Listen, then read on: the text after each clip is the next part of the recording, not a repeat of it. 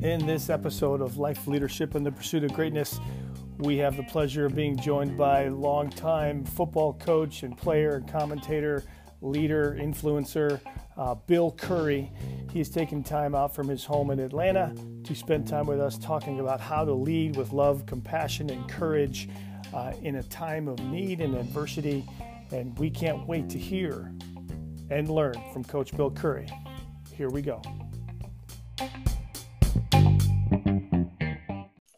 All right, welcome to another episode of Life Leadership and the Pursuit of Greatness. We are thrilled to have online with us today Coach Bill Curry. Um, Coach has taken time out of his home in Atlanta to spend some time sharing his knowledge, his life experiences, um, and we are glad to apply those to the leadership piece that we're talking about today. Coach Curry, how are you today? Great. Despite this um, unprecedented uh, uncertainty we're living in, my wife and I are blessed in so many ways that we're, we're doing okay, and our children are doing okay, and uh, that's what really matters uh, to, to any grandparents. Uh, we just uh, we just hope our country can pull through this quickly, and that we uh, we find honest leaders to lead us through uh, this very difficult time that's coming up. Yeah, you, you mentioned the word honest leaders, and we're going to talk quite a bit about your experience with leadership. Number one, as a player, as as an assistant coach, as a head coach, and then as a leader in your house. Um, I, I would say one of the things that struck me when you and I spoke last week is just how proud you are of your marriage to Carolyn and the relationship that you guys have, and, and the family that you've built. Well, I, if there's anything that sets me aside in any way, it is that I've uh, been surrounded by great people since I was a kid. And um, I'm not going to say she was the first of the great people I met because because there were some others even when I was younger. But I met her in the fourth grade. Uh, she was Carolyn Newton at the time. She was the most beautiful creature I had ever seen. She still is. And she hmm. was the best student in our class, and she still is. after after 57 years of marriage, took me six years to get a date, but we won't go through all that. and um, oh. but but we uh, we have worked with, through so many difficult hours with our children and our teams, and it was always our teams she always did everything with me. So we coached the teams. We played for the Packers and the Colts, and I mean, it was always we.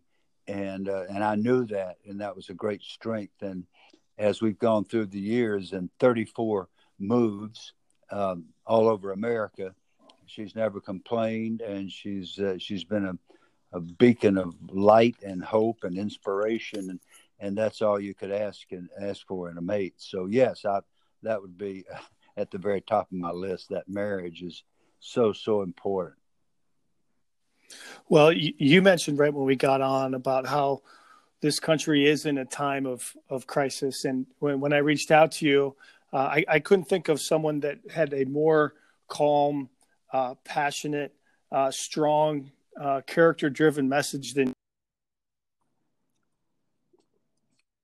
about about your experiences. And so, when you think of leadership, Coach Curry, uh, how do you define it?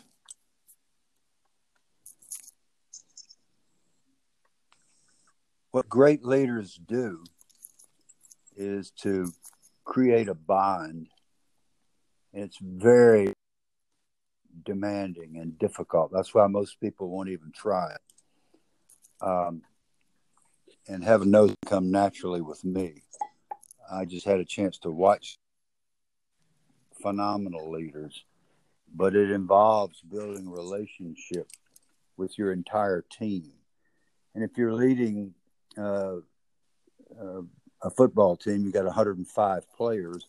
That means that uh, one gets to know every one of them as well as possible. Now, you can't get to know every single detail of every young person if you've got that many, but you can understand personalities and family backgrounds and motivations and that sort of thing so that you can enhance every aspect of the person's experience. So leaders understand their people. Um, the second thing that leaders do is to um, find moments and ways to encourage in the discouraging times. Um, great leaders are trusted because they tell the truth all the time.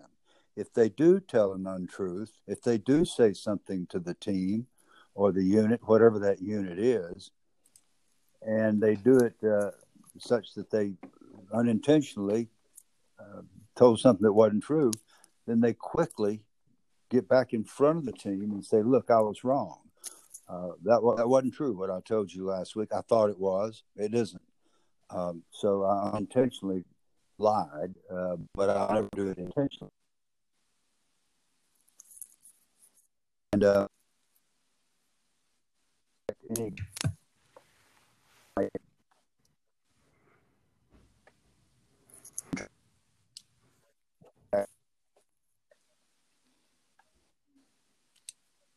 things are so kind of pass off when you find out it is back and let the guys know.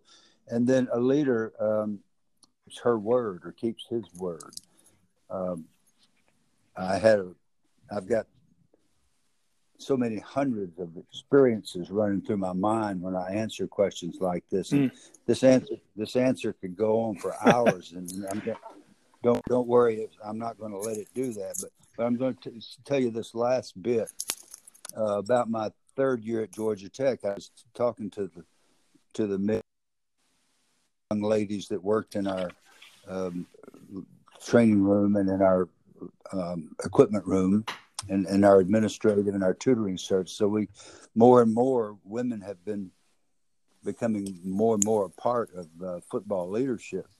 So as I as I spoke to them, I, I emphasized the fact that we were going to function like a family, and that's a, that's that's one that slips off the tongue really easily. We say it an mm. awful lot, and we don't understand what we're talking about. And so um, I was uh, going through the process of bringing in each player one at a time, sitting down with him, uh, going through goals, going through uh, aspirations, and uh, and talking about how he felt about our program or how she felt about our program. And um, some of them you don't look forward to because the guys are blunt and they'll tell you what you've been screwing up. You don't want to hear it, but you know some of them are going to tell you that stuff, and that's why you have the meetings. And there was one particular young man at Georgia Tech who was just a great citizen, a great student, engineering student, tough as nails, not a great football player, but a good football player, a very good citizen. And I couldn't wait for him because I knew he was going to tell me an awful lot, a lot of nice things about me and about our program. And so I could hardly wait. And he walks in, and we were all smiles. And I said, Well, uh, Mike, tell me um, what your evaluation of our program is. He said, You want the truth, coach? I said, well, Of course I do. I'm starting to get a little queasy now.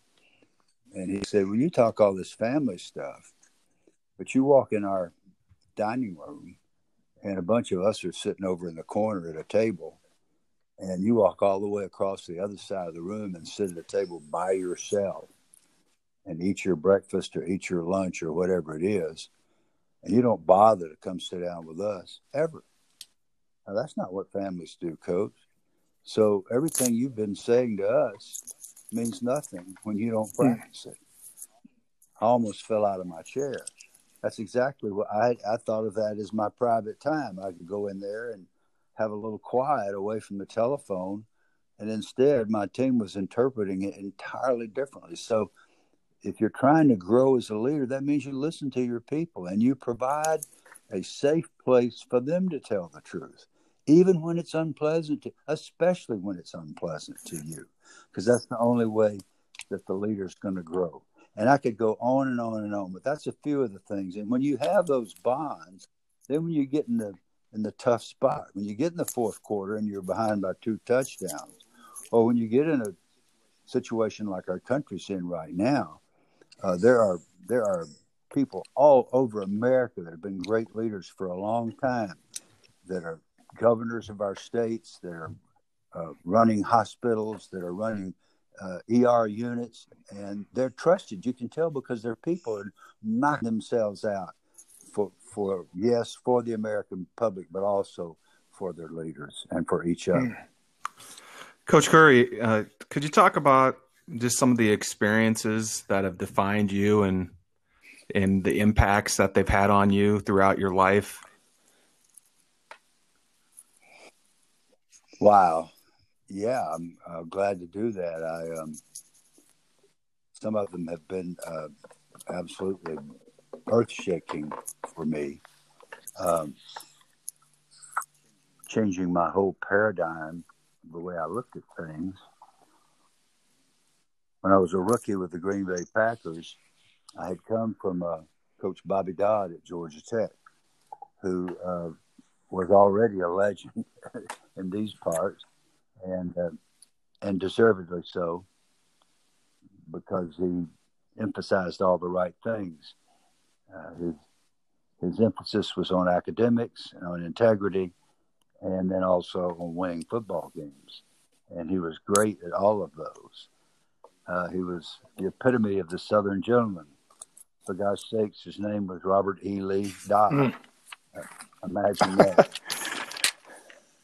and his first meeting every year was something like this. Now, men, um, if you're not a good football player, that's not your fault. That's my fault because I invited you here. Uh, we're not going to run you off. A lot of the schools around here were doing that at that time. They'd bring in 60 guys and run off 30 of them by pushing them so hard at practice that the kids would quit. So they were basically having pro tryout camps. He said, We're, we're going to assign 30 guys and we're going to keep 30 guys all the way through school. If you go to class, if you go to every class, if you pay attention, if you sit up straight, sit on the front row, take notes, then you'll have a chance in this school. This is one of the hardest schools in the world. So let's not kid ourselves that we got a bunch of Rhodes Scholars in this room. We don't. But you are all smart enough to graduate from this great school. We know we've checked your records and you can do it, but only if you do it the way I tell you to. So don't you dare cut a class. Well, I thought he was such a nice man. He was kidding about that. So naturally, I cut a class. I was 17 years old. My first semester, I had chemistry at 8 o'clock every morning, four mornings a week. And I decided I didn't need to go because I was tired. Uh, no way they could catch me, right? Because hmm. there were there were 100 kids in the class. My my name was on the bulletin board the next day Bill Curry, report to Grant Field, five five thirty a.m. Wednesday morning in your running gear. Oh. They ran me up and down those west stands. I was gagging and sobbing, and about the fiftieth time, I'm running through my own tears and snot and everything else you can think of. I decided that chemistry at eight o'clock in the morning was a wonderful thing. I can imagine that. And here's what matters, though. Here's what counts. I never cut another class. My football coach loved me too much to allow me to self destruct when I could not see my own potential. Mm-hmm. I did not want to disappoint him. As it turns out, he never got his degree from the University of Tennessee, and he never got over that, and he was not going to allow that to happen to us. Most of us graduated and he was right. None of us were Rhodes Scholar candidates, but we were competing with great students, and uh, we had to go the extra mile to do that. Uh, and so class became a very serious matter.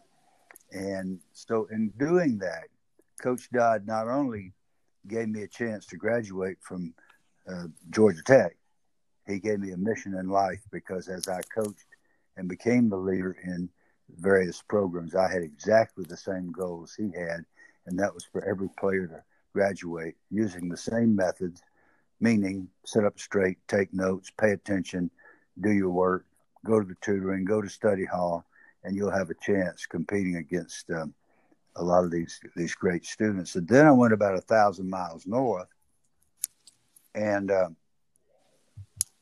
Coach Lombardi, Vince Lombardi, was our coach for the Green Bay Packers, and uh, he was not um, Southern. Uh, let's just put it that way. He was also uh, Catholic, and he was very much a Yankee and we didn't like any of those things. We weren't supposed to like any of those things. We weren't we weren't supposed to like people of color. I had never been in a huddle with an African American person when I got to the Green Bay Packers. And Vince Lombardi's greatest attribute uh, was not that he was a great football coach. Um, his greatest attribute is that he would not allow prejudice in our locker room. Mm he had more African American players than anybody else in the league. And I looked around the locker room and I thought these guys are going to hear my southern accent. They're going to injure me and send me home. And plus, I don't like this coach. I automatically judge Coach Lombardi very immaturely and very incorrectly. And um, I thought that the African American players would reject me, and instead, uh, with the leadership of Willie Davis, the great defensive captain, they embraced me. They encouraged me. And that's what they did with everybody that came on that team. There was no racism in the locker room. There was no division on that team. And oh, by the way, nobody could beat us. That team won five world championships in seven years. That will never happen again in the NFL. And it wasn't just because of that policy, but it was in large measure because every human being on that team knew that he was respected. And yes, Lombardi was hard, and no, I wasn't ready for him, and I had a lot of growing up to do. But I learned something that went all the way through the to this moment in my life. Um, that illogical hatred of other people, regardless of the reason, is a self-defeating uh, part of your personality. And although we've all fallen into it for brief times, we cannot let our country lapse back into the horror of racism. And that's exactly what's happening. Mm. That is, um, you know, the, I think the thing that's most impressive to me, coaches, I'm listening to you is, is Coach Lombardi and Coach Dodd cared enough about you to create accountability and discipline when you wouldn't have done it for yourself because sometimes that's the easy way out and we don't we can't see the the forest through the trees and and now that you're on the other side uh, that's the blessing uh, unbeknownst, unbeknownst to you at that time? Well i was a baby. I mean i was first in the first instance i was 17 years old. I was very immature very slow maturing. Um, i mean i didn't become a decent nfl player till about my fourth or fifth year. And um, I'm I'm not happy about that, but that's just that's just the way I was constructed. I wish I had been farther along when I was with those great Packer teams, but uh, I certainly had formed some friendships that have lasted till this day, and uh, and I have such deep respect. We, we, the greatest halftime speech. I'll put it. I, will put it all in perspective, and you'll understand this. You football guys. Um, we were in Detroit. My during that rookie year. And the Lions were about the only team in the league that were not intimidated by the Packers. I mean, they had Alex Karras and Dick LeBeau and Joe Schmidt and Night Train Lane and good grief. I mean, they were tough as nails and they were trash talking before there was trash talk. Um, but they could also play. And at the half, we were down 21 to 3. I mean, they were killing us, running us out of the stadium. And um, so we trot off the field for halftime. And uh, it, we played Old Tiger Stadium. It was uh, it was Detroit. It was the baseball stadium, as was the case with a lot of those teams. We played in Wrigley Field. We played in in um, Tiger Stadium, as I said. We played in some other uh, baseball stadiums, and the benches were on the same sidelines. So some of the Lions players had walked right by Vince Lombardi and had some very choice things to say to him, which I cannot say on this podcast. Hmm. Uh, we probably have ladies that listen to it. so I mean, it was. So I look at I look at Lombardi, and I'm a rookie. I had to stand next to him because I was on all the special teams and I was a long snapper. So wh- whatever happened, I was going to go in after any big situation like to kick the extra point or to receive the kickoff or whatever it was. So I was always next to him to run on the field to alert the team. Okay, we're gonna we're gonna do this kind of kickoff return or that kind of uh, field goal protection, what have you. Well, he smiled at the at the Lion players. I thought that's the strangest thing I've ever seen. Well, does he think that's funny? All that trash they're throwing at him. So we run off the field and we go in the locker room. The NFL halftime is 12 minutes. And I mean, there were a bunch of veterans on that team, but everybody was terrified of what he was going to do to us because he could destroy you with his mouth, with his verbiage. Well, he didn't show up. It was the strangest 12 minutes of my life. There were four rookies on the team. We were probably crying. We were sitting in the back of the locker room. Uh, after what seemed like an eternity, he walked in with about 30 seconds left in the half. He looked around the room. He established eye contact with all 40 men. And he said this He said, Men, we're the Green Bay Packers. And he turned around. Now, I'll let you guess what happened the second half. Mm-hmm. We ran them out of their own stadium, beat them to death. And it took me years and years to figure out how he could make such a great halftime. He didn't have to give us any of his adages, any of his material, because we had been hammered with it all day, every day, the whole year at practice. So he didn't have to. He, all he had to do is remind us of who we are. That mm. that is leadership. Mm. That that is the greatest form of leadership. And years and years later, it came to me. Why did he smile? He smiled because he knew that the Lions players thought the game was over. And he knew that we knew it wasn't over that's an incredible lesson, Coach. I, have never heard that story, and I absolutely love it. Um, I'm ready to go out in the field right now. I can't. Uh, I'm stuck. I'm stuck inside. Um, Most football people can quote all Lombardi's sayings. Oh my goodness gracious! Um, I've I've heard you talk about an assistant coach at your in your playing days that had a very well two coaches that had uh, one that really struck you in sort of a negative way, and then one other coach that came along and and pulled you and built you back up. Um, can you talk about that experience a little bit? Well, that was huge because the things. Um, I would have never, I would probably never played at Georgia Tech had it not been for the first experience, because I had thought I was giving my best, but obviously I was not. And what got my attention is that Carolyn and I decided to get married when we were 20 years old. We did. And wouldn't you know, the next week, Georgia Tech goes to a bowl. Well, nobody knew what the bowl situation would be when we planned our wedding. But uh, Carolyn got a nice trip to Houston, Texas to the Bluebonnet Bowl to go along with us. And uh, I was so proud of her and all that nice game, we played Missouri. We lost the game 14 to 10. At the end of the game, my jersey was clean. And my jersey had been clean my whole career at Georgia Tech. At the end of almost every game, I had played very little. I had not started a single game. And I just finished my third year at, at Tech. Um, and I was really embarrassed for my bride to be sitting up there with the other wives. And, and kids got married a lot more in those days than they do today. You probably know that. Um, so I went to the coach, uh, one of the coaches, uh, the next week, and said, "Coach, um, gosh, what do I, what am I not trying hard enough?" He said, "No, you try hard." I said, "Well, maybe I don't know my assignments." He said, "No, you're very you're very good on the mental part." I said, "Well, why am I not playing then?" He said, you're not playing because you're not good enough.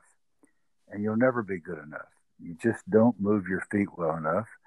And uh, he wasn't cruel about it. He, he he thought he was he wasn't being crude. He just was doing his job, telling telling me what he thought was the truth. Well, I was crushed, of course. He just said, "Look, you're not going. You're never going to play here. Just get your education. Uh, don't get in trouble. Uh, finish your degree, and you'll have a, a good life." And um, within two or three days, another of our assistant coaches, a guy named John Robert Bell, came to my locker, sought me out. He said, Bill, let me tell you something. I know you well, and I know you can play. How about you and me going down to the practice field early and let's work on your footwork? I played 12 more years. Um, thanks to John Robert Bell, who believed in me. Now, the other coach, again, was only doing his job. He wasn't trying to be cruel. He thought he, he was telling me what he thought was the truth. But what Coach Bell did is he, he looked deeper. He did what I was talking about in the first instance. Instead of just talking about family, he looked inside our hearts and he found things. He saw potential where other people could not see it. And he found ways to help us derive that potential, develop that potential, so that I was able to, first of all, go and be with him at his school, which uh, he became the head coach at East Tennessee State and won a national championship there, not surprisingly. Sacked Terry Bradshaw 10 times. I love that. I, I love I love asking Bradshaw, did you enjoy playing against my coach? I don't think he did, but um, I, I, had the privilege of going and being in his home later so that I could properly thank him for really saving my career, and then uh, to stand up at his funeral and and to let his family and all the hundreds and hundreds of his admirers know Coach Bell was the best because that's what he did all the time. Coach Curry, when you you mentioned earlier in our podcast here how you mentioned the phrase "tough as nails," but can you can you talk about toughness and what does that actually mean and how that is built? I mean, I look at some of the you know the coaches that you've had the privilege to be coached by, and Bobby Dodd, you mentioned earlier, Vince Lombardi mentioned earlier. We, we, didn't mention Don Shula and Chuck Knox, some of those coaches that you were privileged to be coached with. But you know, when you mention those coaches, one of the words that comes to my mind is toughness. Yeah, uh, toughness was um, it was a given. They didn't talk much about toughness. Uh, I remember Shula constantly saying, um, you got to be able to play football no matter how you feel. And he said, I'm not talking about injured. If you're injured, we're not going to put you out there. Our doctors won't let us, and we, and we wouldn't dare.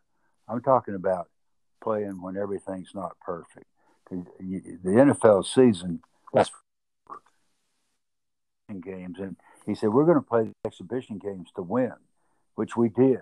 That's another thing he did. And so, some of you guys, when you're starters, you, when we get to the end of the year, if we're in the heading to the Super Bowl, which we, I hope we are, you will have played 23 football games in a row.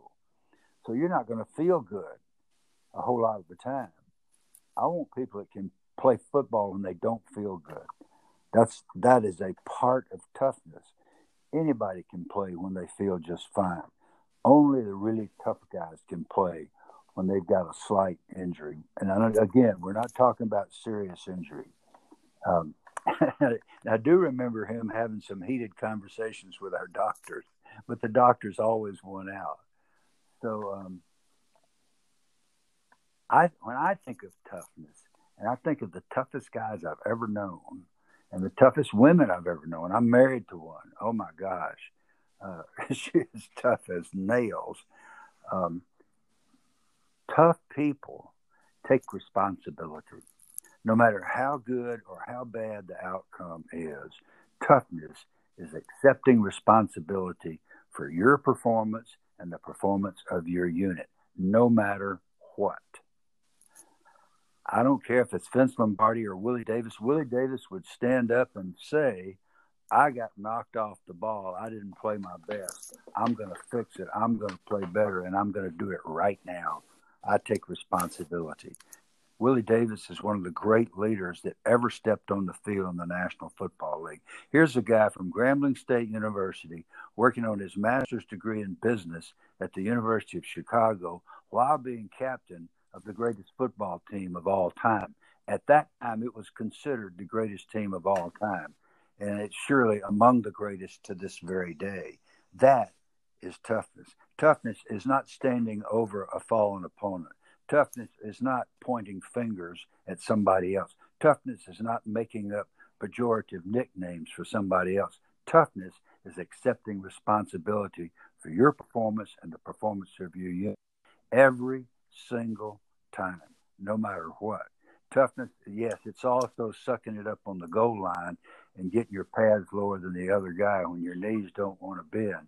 That's right. You can do that but it, it, it includes everything about your attitude and what you exude, and you don't have to say a word to do it. It helps if you can talk about it, but you don't have to. That uh, that that's leadership right there. That's that's exactly what we're talking about. And and coach, moving forward into leadership in a, today's society, um, you know, faith has been a huge part of your life, and you know, one of the greatest skills I believe is to have faith greater than fear, and and and talk about how faith has impacted your ability to overcome fear and and how you feel its value um, plays in today's society with so much going on that's uncertain. Well, right now, the actions of some of uh, our faith based groups, uh, frankly, baffle me and I'm not going to get into the political aspect of that, but I, I don't get it at all because I don't think it's real complicated. Um, if Christ is your measuring stick, and He is for me, um, and it's fine if you are of another faith. Uh, America is supposed to be a place that's welcoming to all people, all faiths. But um, I became a Christian early and then I ran as hard and as fast as I could away from God, uh, actually several times in life. And um, I am so blessed that He welcomed me back each time I came crawling back. Um, when sometimes He reeled me, grabbed me by the throat and jerked me back. And I'm serious, that's how it felt. Uh, you're not going to keep behaving like this. I could almost hear Him saying. Um, remember one time in particular at the end of my career, uh, and and our, our career is virtually all in the same way. We don't. When you hear an NFL guy say he retired, that's usually a lie. Uh, we get retired. We don't retire. For me, coach called me and he said, "You know, Bill, you've always been really quick."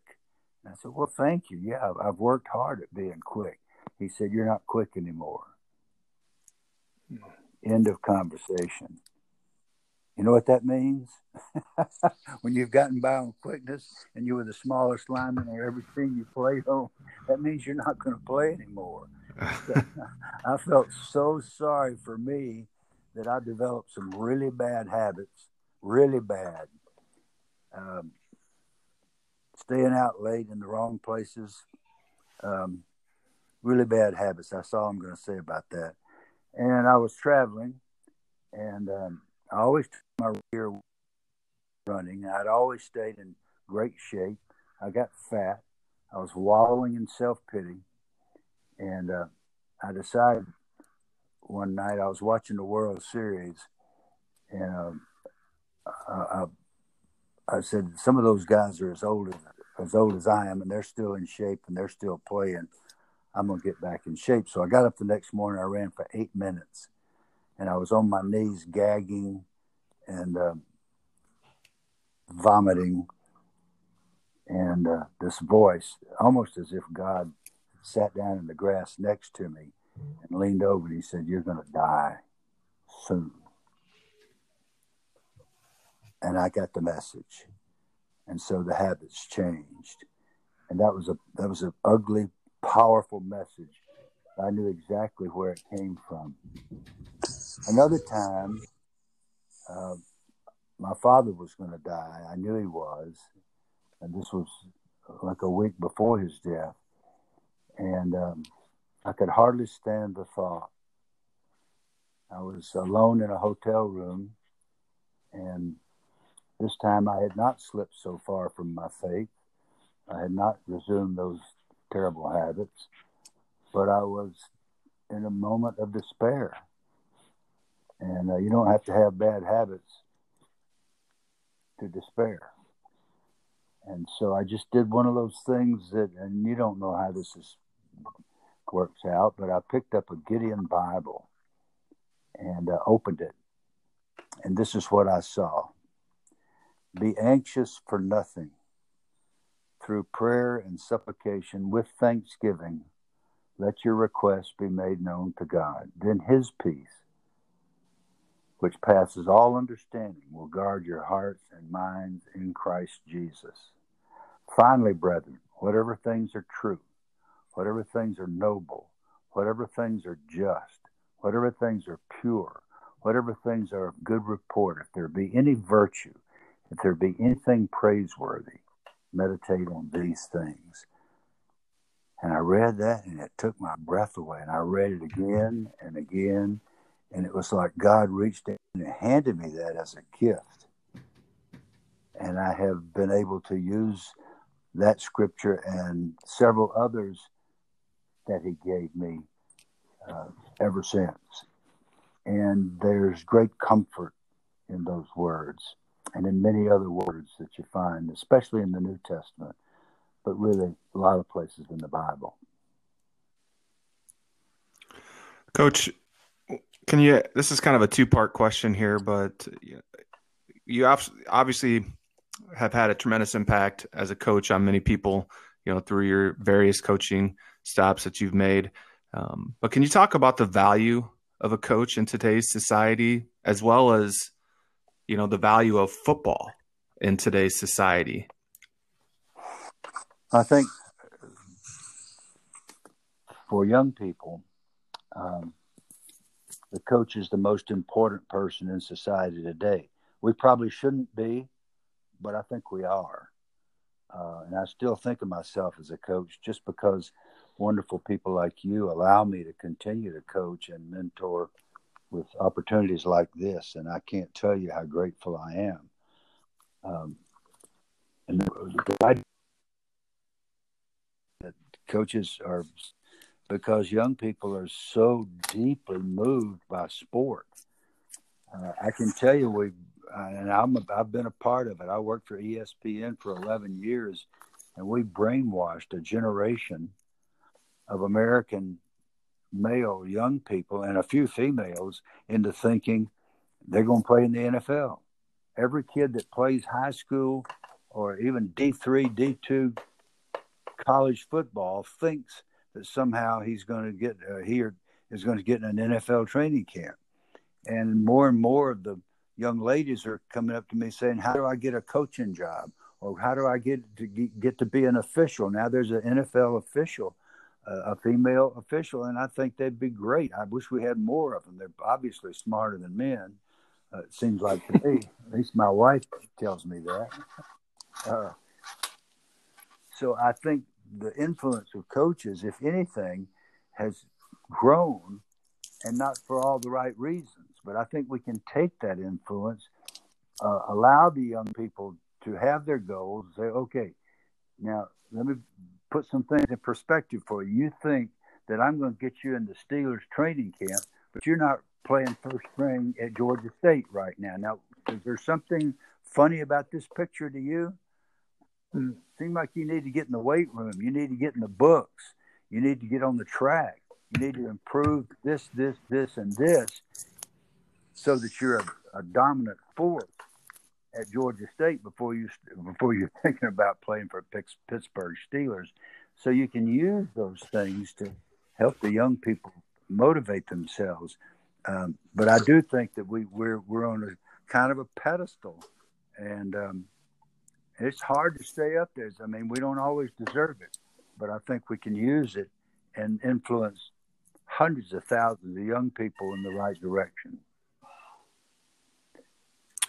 Well, and I think what you talked about right there is love for your players. I mean, when you tell when you share that example of you know you want to play for the Pittsburgh Steelers, but you're you're not first team at uh, you know to me that's saying like this is where I see you, this is where you are, but this is where I need you to be. And to me, that's one of the best ways a coach can sh- can share and show love towards his players. If your players know that you love them, they will they will march into hell for you. Mm. If they think you don't care about them, this generation will look you right in the eye and tell you that you don't care about them. I promise you. I don't have to tell you that. Uh, but yes, and I think there's got to be a way. I'm glad you brought that up, and I'm glad you were specific about. It. I think you got to show them and tell them every day that you love them, because a lot of these kids have grown up without much love. You want to know that you care about them, and it is amazing to me some of the guys that I still hear from that I coached 40 years ago. Um, I am just so thrilled that I still hear from them. And it's not because I was some brilliant football mind, because I certainly was not, but it was because I cared about them. And uh, we developed a bond where we cared about each other. Do you think that coaches like Vince Lombardi and Don Shula and Chuck Knox and some of these other coaches, I mean, were they cognizant of that when you played during that time in the NFL, or, or was it not even discussed? Well, it was a different era, and uh, in Lombardi's case, um, I would have argued strongly that he didn't care about anything except winning, and he didn't care what he did to us, and that he was abusive. In fact, I said those things after I was playing for Shula, and um, some of my teammates, my Packer teammates, were furious with me, and. Uh, violently disagreed. And in fact, Paul Hornung, we were down in New Orleans one night. He wanted to fight, and I said, "Well, fine, let's fight," uh, because uh, he said, uh, "You made Coach, you made you made the old man's mom cry." And now that got me because I didn't I didn't think about him having a mom. Gee, mm. that that hurt. I mean, that made me feel terrible. He said, I tell you what, if the old man saw you, he'd treat you like his long lost son. And I shouted back, if he saw me, he'd treat me like dirt. Well, when you shoot your mouth off, uh, you need to be real careful because God's going to use that more than likely. It wasn't two months later, I was walking up some narrow steps at the New York, uh, at the Washington, D.C. Hilton at the President's Prayer Breakfast. And guess who was coming down those same narrow steps? Vince Lombardi. And there I was, and he greeted me like his long lost son. And mm-hmm. I felt I felt about an inch high. And he looked me in the eye and said, Bill, you and I need to talk. And I said, Yes, sir, we do. Um, well, it was only a few months later that he was on his deathbed and a, a, great teammate. And this is part of the definition of team. Make a great teammate makes you do tough things that you ought to do that you probably wouldn't do on your own. Bob Long called me, and I was working for the Players Association in, in, in Washington. He said, You and I are going to go see Coach Lombardi at the hospital tomorrow. I said, No, we are not, because I would not be allowed in the room. He said, Let me tell you something, buddy this is a real teammate. He said, I know where you are. And if I have to drag your big, you know what, out of the room to my car, you're going to see Coach with me tomorrow. And Bob was Catholic. I was not. He said, We're going to light a candle for Coach and we're going to his room and you're going to face him. Wow. Mm. That is a team. So I walked shaking like a leaf into that room and there's the great man, all filled with IVs and tubes. And I took his left hand because his right arm was immobilized, and um, choked out something between tears and gagging. I said, Coach, uh, I said some things I shouldn't have, and uh, I came here today to apologize and to let you know that um, that you meant a lot to my life. And um, the body was emaciated, but the eyes and the voice had didn't change at all. And he squeezed my hand, looked me right in the eye, and he said, "You can mean a lot to my life if you'll pray for me." Mm. So powerful. What had the great man done? He had he had forgiven me when I least deserved it. That is the essence of the Christian faith. So when he said his priorities were his religion, his family, and the Green Bay Packers, that's exactly what he meant. Even though I couldn't handle it when I was stupid and didn't want to hear it, and he was different from me and all that. Um, it was a life changing moment, an unexpected, undeserved, unrewarded act of kindness from a Christian brother that I had not even acknowledged until that moment. That is, uh, that might be one of the most powerful stories I've ever heard. Coach, you gave me uh, goosebumps, um, and I guess that really moves into kind of the next question. I, and maybe not even question, but just more commentary. What a great way, a demonstration of of being a, a coach uh, on his on his deathbed than Coach Lombardi. But then, how, how do we translate those experiences um, of football into society? What is the value that this game provides in your eyes? Well, here's the value. Here's a value. I think there are a lot, but I think this is the the best one at this moment in our history. Um,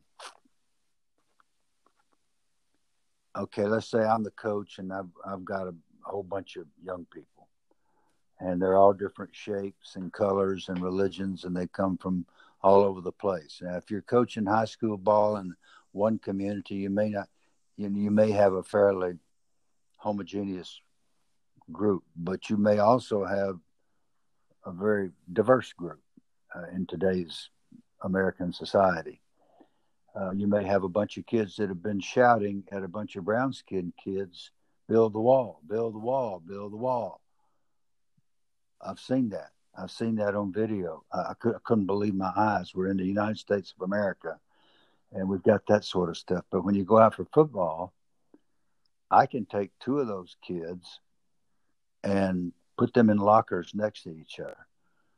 Now, no matter whether you're a great player or a terrible player, when you go out on that football practice field, you're going to sweat, and every now and then you're going to bleed a little bit, hopefully not too much, but you're going to go through all kinds of pain. And when we dress in football, we can't even get our shirt on by ourselves. We have to have our teammate pull our jersey over our pads to get it on and to get it off. Now, I can take two of those kids. I can take one off the streets of LA and one out of the hills of North Georgia that have been raised to hate each other's guts by our sick society, and I can make them dress next to each other. I've actually had them walk in my office and say, "Coach, I don't want to dress next to this guy." I said, "Well, that's not that's not my problem. That's your problem." Well, what do you mean? You can't do that. I said, "Oh, I can do anything I want to." I'm the head coach. That's where you're dressing. That's where he's dressing. You two are going to learn to get along. And what happens is this miracle, and I call it the miracle of team, but it's really not a miracle. It's just a human experience. They sweat and bleed, and they come in and out of that locker room enough times, and they begin to realize that that sweat smells about the same on everybody. And I get busted in the mouth, and my blood's the same color as my brother. And we begin to realize that we don't have so much separates us, and we got a lot more in common than we do that separates us. And we pull each other's shirt on over our pads, and in time, somebody cracks a joke, and the next thing you know, you're laughing with each other, And then the real miracle happens, and one of them invites the other one home for Thanksgiving. I've seen this happen, by the way. And then the whole family, the whole family is changed. So they learn to love this child. He may weigh 300 pounds, but he's still a child. It's hard to hate a 17 year old that's bragging on your cooking at Thanksgiving dinner. And I've seen these miracles happen, and they last the rest of the life of all concerned. That is what's great about our sport. And the same thing happens in the stands. And I had the great privilege recently of my two grandsons playing high school football. They're both captain of their high school teams in Monticello, Virginia. And so we'd sit in the stands, and I hadn't done that in a thousand years. I'm not sure I've ever done that, frankly, but I did to watch our guys, two redheaded knuckleheads, play high school ball, and their best buddies were African American. We're sitting with their parents, and if somebody's son scored a touchdown, we hugged. We didn't stop to say, "Gee, you're the wrong color," or "I know you just that's our teammate." And uh, some of the greatest pictures I've got are of our grandsons high fiving with their teammates. And they had entirely different pigmentation, but they learned to love each other only because they got on a football field together. You, you really learn to value the, uh, the, the humanness of each person um, when you take the color of their skin out and realize that we all want to be loved we all want to be valued we all want to have worth and we all want to have purpose and uh, I, I, don't think you could have said that any more eloquently coach. Thank you for for sharing that. Well i've just had this wealth of experiences and i'm i'm honored to share and i hope it means something to somebody. Coach um, um, dwayne mathis had one more question for you that we wanted to hear from you on as as we uh, wrap up our conversation today. So, Coach, not to put a big plug out there for you, but one of the things uh, you have wrote a book, 10, me, 10 Men You Meet in the Huddle. I actually have ordered it. I'm I'm highly anticipating it getting here just so I can read some more of your thoughts that you put down on paper. And I was just hoping that you could talk a little bit about it and you know to our listeners to to kind of explain what what you wrote about and and how important uh, the value of a huddle is. Um, my wife and George, there was a great guy named George Plimpton who, who died uh, in 2003. Do you know the name George Plimpton? I do. Yeah, the he, Detroit Lions. Yeah. Yes, sir. He wrote a bestseller called Paper Lion.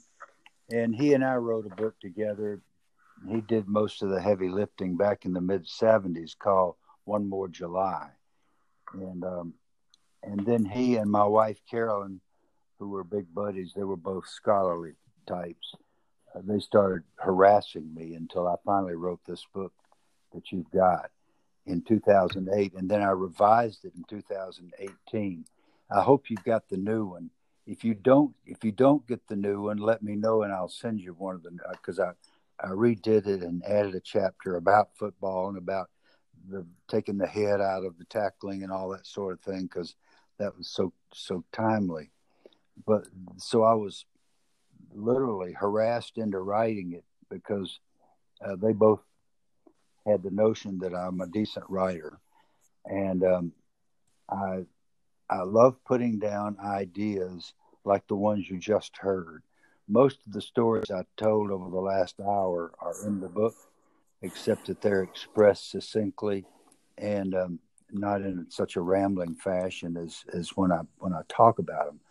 But um, really, what I what I tried to do is to put my heart into every page, and to let and to let people know how much I love my teammates and how much I loved my coaches and how much they even though there's some violent stuff in there where we knock the stuffings out of each other uh, with no apologies. I mean, that's another aspect of football.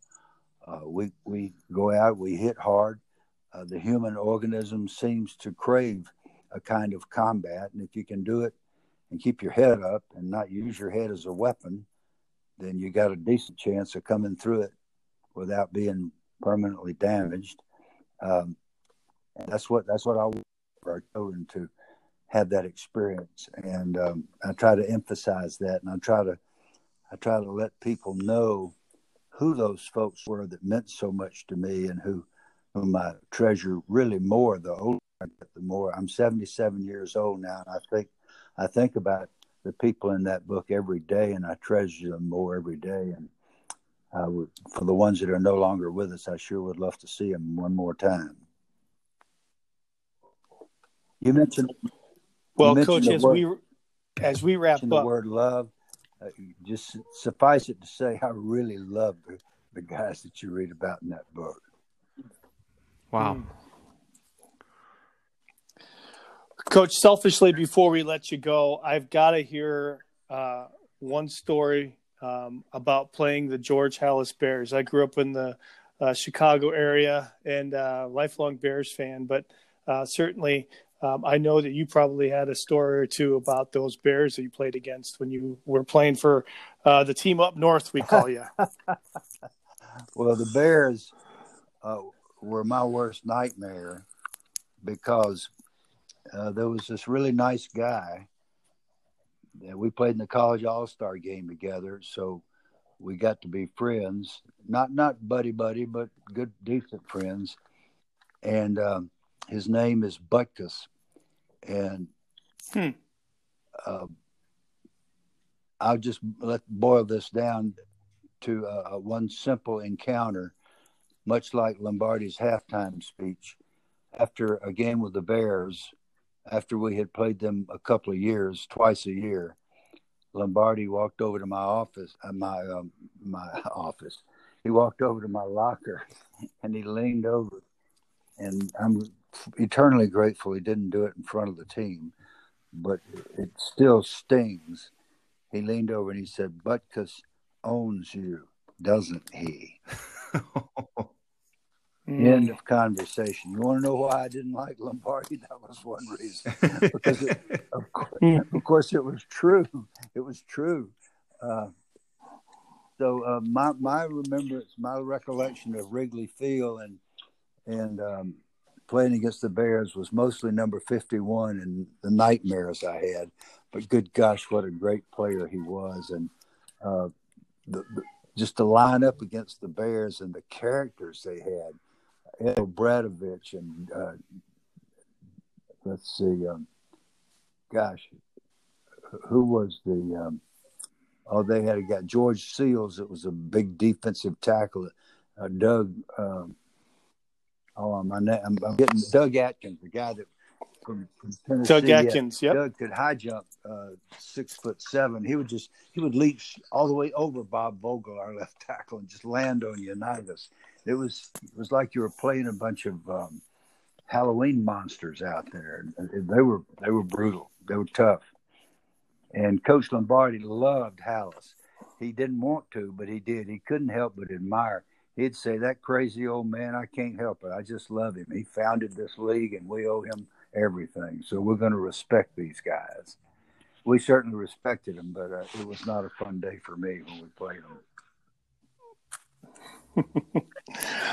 well, I selfishly I I enjoy that because uh, you know I, I, just there's the the Bears Packers rivalry is just a story tradition that goes in uh, in many many directions, and we could go down a rabbit hole here, but we we want to cut you off because you've been gracious enough to spend an hour of time with us and.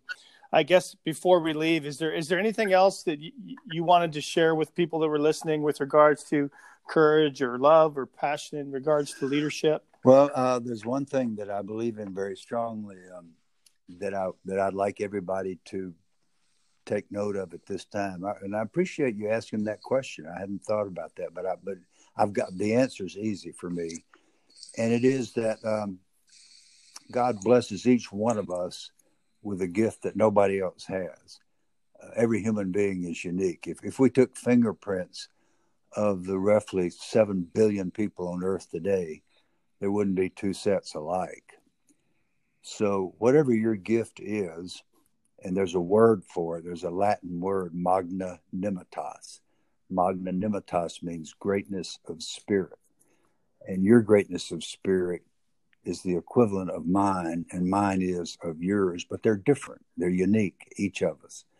And what we need right now is for every citizen in, in the United States of America to dig deep um, and hearts with no expectation of return. That's what we need right now to become a team and pull our country um, out of this hole that we're in. And I believe we can do it, and I, I know we will.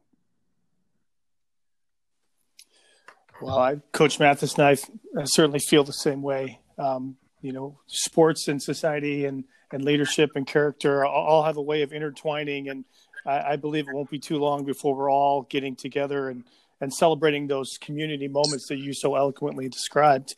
Um, I think we're going to call that good for today, Coach. I know you got to go help with dinner and uh, help Carolyn get get the dinner table set. Um, so thank you from the bottom of my heart uh, for spending time with us today.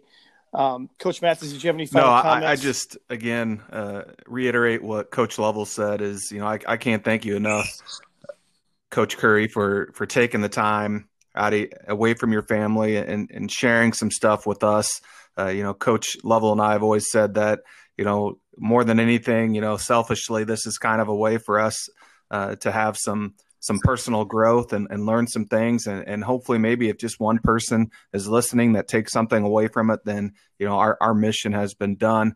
But uh, you know i look forward to hopefully you know we're able to visit again in the future if you have have the time. And again just uh, thank you for you know taking some time away from from carolyn and, and the grandkids and, and the family and and and just i can't thank you enough well, I'm honored to do it, and Carolyn's glad to get rid of me for a while. But I actually I don't I don't set the table. I just do the dishes when she's finished afterwards. So uh, I'm I'm I really I think you can tell I enjoy doing this. So um, anytime.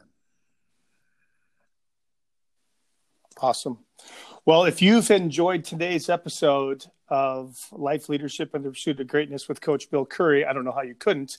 Um, please rate, review, and subscribe to our podcast on Google, uh, Apple, and Spotify. And with that, uh, let's keep pursuing life, leadership, and greatness in all that we do. Thanks so much for joining us. Have a great afternoon.